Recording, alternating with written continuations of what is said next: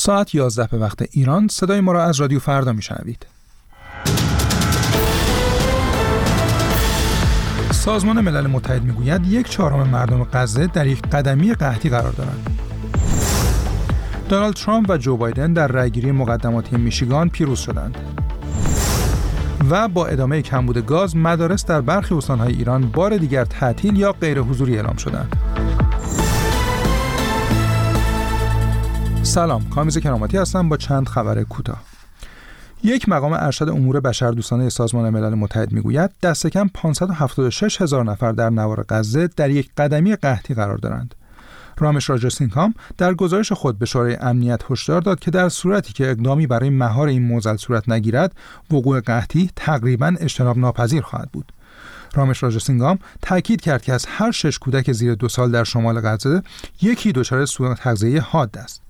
مدیر هماهنگی دفتر سازمان ملل متحد در امور بشردوستانه تصریح کرد که این سازمان و سایر گروه های امدادی برای رساندن حداقل تدارکات به غزه با موانع بسیار بزرگی مواجه هستند و در شرایط فعلی عملا همه جمعیت دو میلیون نفری در نوار غزه برای زنده ماندن به کمک های غذایی نیاز دارند.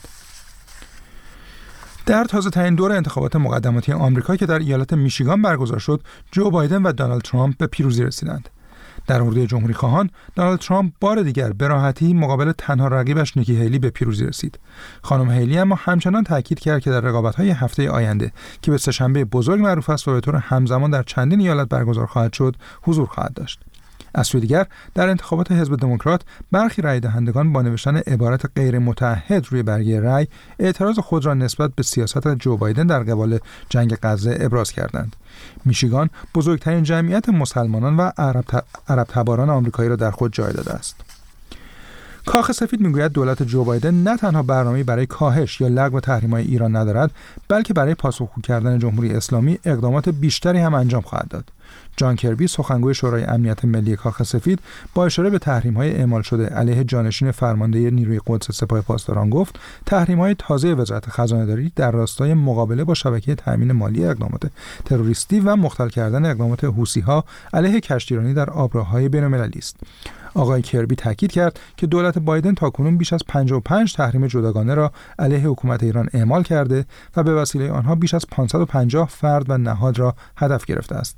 این مقام کاخ سفید تصریح کرد که این تحریم ها به دلیل نقض حقوق بشر، گروگانگیری، تولید پهپاد و موشک و برنامه هسته جمهوری اسلامی علیه این کشور اعمال شدند. فرماندهی مرکزی نیروهای ایالات متحده سنتکام می‌گوید شامگاه سهشنبه هشتم اسفند پنج پهپاد شبه نظامیان حوسی در دریای سرخ رهگیری و سرنگون شدند بر اساس بیانیه سنتکام هواپیماهای آمریکایی چهار پهپاد را شناسایی منهدم کردند و یک پهپاد هم از سوی یک ناو ائتلاف هدف قرار گرفته است. همزمان خبرگزاری آلمان گزارش داد که ناوچه آلمانی هسن که در چارچوب مأموریت اتحادیه اروپا در دریای سرخ مستقر است برای نخستین بار حمله های مورد حمایت ایران را دفع کرده است. ائتلاف دریایی اتحادیه اروپا برای حفاظت از کشتی های تجاری در مقابل حملات حوثی‌ها در دریای سرخ از سیوم بهمن ماه مأموریت خود را آغاز کرد پیش از آغاز این عملیات ائتلافی به رهبری آمریکا عملیات حفاظت از کشتی ها در دریای سرخ را آغاز کرده بود های مورد حمایت ایران از زمان آغاز جنگ غزه در نیمه مهر ماه حملاتی را به های عبوری از دریای سرخ به خصوص شناورهای مرتبط با اسرائیل، آمریکا و بریتانیا آغاز کردند. جلسه تفهیم اتهام محمد پهلوان شهروند پاکستانی که ناخدای لنج حامل تسلیحات ایران به مقصد حوثی‌ها بود روز سهشنبه در ایالت ویرجینیای آمریکا برگزار شد. به گزارش اسوسییتد پرس دادگاه رأی داد که او به اتهام قاچاق تسلیحات و دروغ گفتن به ماموران آمریکایی تا زمان محاکمه در زندان بماند. بنابراین گزارش 21 دی ماه هنگامی که سربازان آمریکایی قصد بازرسی از این لنج مشکوک در دریای عرب را داشتند ناخدا از کاهش سرعت خودداری کرد و سپس از خدمه خواست که لنج را آتش بزنند.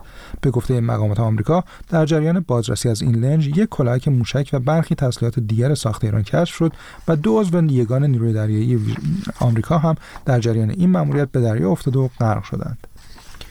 و با ادامه سرما در مناطق مختلف ایران مدارس در چندین استان به دلیل کمبود گاز روز چهارشنبه هم تعطیل یا غیر حضوری اعلام شدند. تمامی مدارس در استانهای مرکزی خراسان جنوبی همدان و همچنین برخی مدارس در قزوین گیلان و البرز و تهران و اردبیل هم غیر حضوری اعلام شدند.